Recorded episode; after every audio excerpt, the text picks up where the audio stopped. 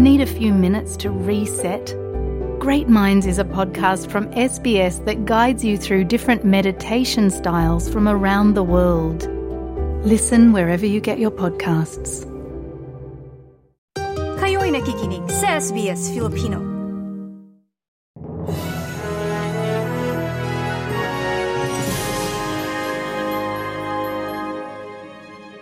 Patuloy na inaalam ng Department of Foreign Affairs ang impormasyon na may mga Pilipinong binihag ang mga Hamas na lumusob sa Israel. Ayon kay Foreign Affairs Secretary Enrique Manalo, tuloy-tuloy ang ginagawa nilang pagmamonitor.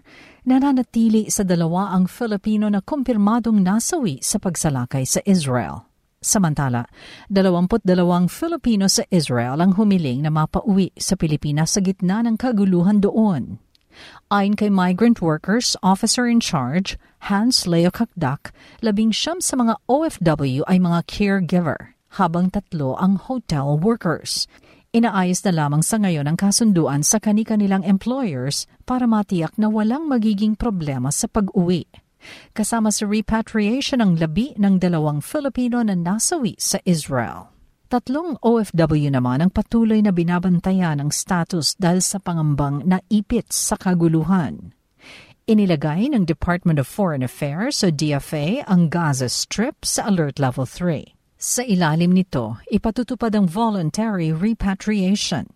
Ayon kay DFA Undersecretary Eduardo de Vega, naghayag ng kagustuhang umuwi sa Pilipinas ang 70 Pilipino doon. Sinabi ni De Vega na hindi naman nila madadala sa Israel ang mga Pinoy sa Gaza para iuwi sa Pilipinas dahil nakasara ang border. Pero gumagawaan niya sila ng mga paraan para madala ang mga Pilipino sa Egypt para mula doon makabalik sa Pilipinas. Yung isang paraan, kumukuha tayo ng diplomatic clearance, baka makalusot sa Egypt kasi yung Gaza, yung sa kaliwa nun, yung sa kanan, Israel. Ay halatang hindi, talagang hindi na makakapasok sa Israel yan dahil tarado, no? Kung, kung lumusot sila, baka barilin sila doon. So, sinusubukan natin through Egypt. Yan ang tinig ni Department of Foreign Affairs Undersecretary Eduardo de Vega. Inihayag naman ni Pangulong Ferdinand Marcos Jr. na naranasan niya ang pinakamahirap na dalawang tawag sa telepono bilang Pangulo ng Pilipinas. Sa kanyang social media account, inilakip ng Pangulo ang isang larawan na nagpapakitang nakaharap siya sa isang laptop habang hawak sa kanang kamay ang isang cellphone kung saan siya may kausap. Kita sa mukha ng Pangulo ang kalungkutan at bigat ng kalooban habang kausap niya ang pamilya ng dalawang overseas Filipino workers sa Israel na pinatay ng Hamas. Ayon sa Pangulo, nagluluksa at nakikidalamhati ang buong bansa sa mga naulilang mahal sa buhay ng dalawang Filipino nangako ang Pangulo ng buong suporta sa pamilya ng dalawang OFW. Nanindigan ang Pangulo na hindi ipatitigil ng trahedyang ito ang pagsisikap ng gobyerno ng Pilipinas na manindigan para sa kapayapaan. Samantala, asahan ang mas malalim at malawak na ugnayan ng Pilipinas at Australia sa larangan ng ekonomiya at diplomasya. Kabilang ang mga larangang ito sa mga tututukan ng inilunsad na strategic partnership ng dalawang bansa – kinilala ni Australian Ambassador to the Philippines Hei Kyong-yu ang malakas na economic growth ng Pilipinas na hihikayat ng dagdag na pamumuhunan. Isinagawa ang 6th Philippines-Australia Ministerial Meeting sa Adelaide, Australia bilang follow-up sa inilunsad noong Setyembre na strategic partnership ng dalawang bansa. Kabilang sa mga nanguna sa pulong ay sina Foreign Affairs Secretary Enrique Manalo at Trade Secretary Alfredo Pascual sa imbitasyon ng kanilang counterparts na sina Minister for Foreign Affairs Penny Wong at Minister for Trade and Tourism Don Farrell. Pinag-usapan ang bilateral trade, investment, at economic relations, security at maritime cooperation, development, people-to-people exchanges at common regional at global issues tungo sa kapayapaan, katatagan at pag-unlad ng rehiyon. Kinumpirma ng Department of Information Communications and Technology o DICT na mayroon na silang suspect sa pag-hack sa website ng Philippine Statistics Authority o PSA. Sa pulong balitaan ng DICT, sinabing isang local amateur na hacker ang posibleng gumawa nito. Sa ngayon, sinabi ng DICT na tuloy ang kanilang investigasyon katuwang ang ibang concerned agencies ng pamahalaan.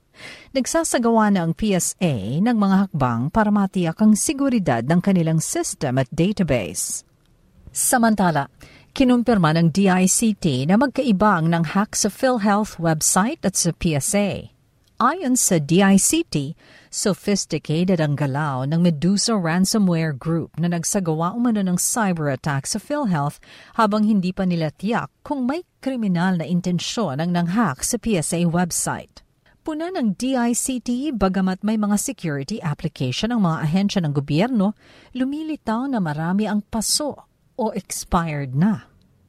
Nag-expire yung mga licenses on cybersecurity, on firewall, or antivirus nung Abril sa PhilHealth. Mer marami ho tayong mga ganong mag expire rin itong darating na taon. Over 700 gigabytes. There are, hindi lang siya employee files, there are member files, pero we're not seeing the members database. Yung pangalan mo and all yung mga availments mo. Wala kami nakitang ganun. We're seeing uh, uh, PhilHealth numbers, Uh, parang reportorial to eh. Yan ang tinig ni na DICT Secretary Ivan John Uy at Mike Santos ng National Privacy Commission.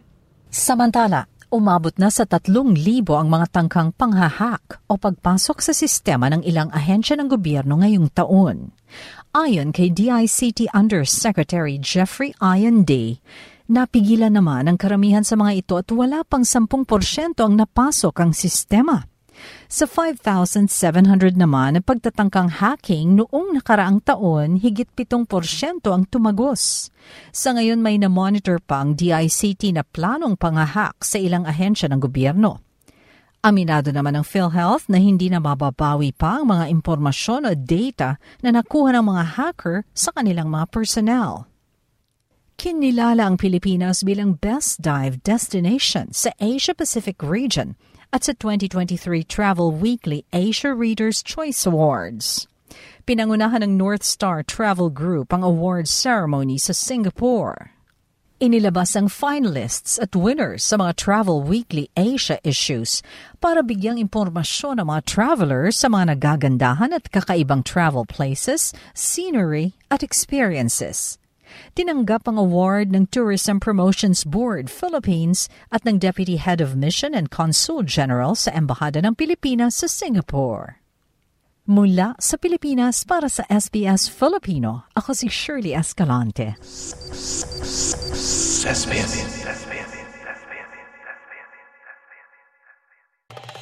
Nice yung bang makinig na iba pang kwento na tulad ito? Makinig sa Apple Podcast, Google Podcast, Spotify o sa iba pang podcast apps.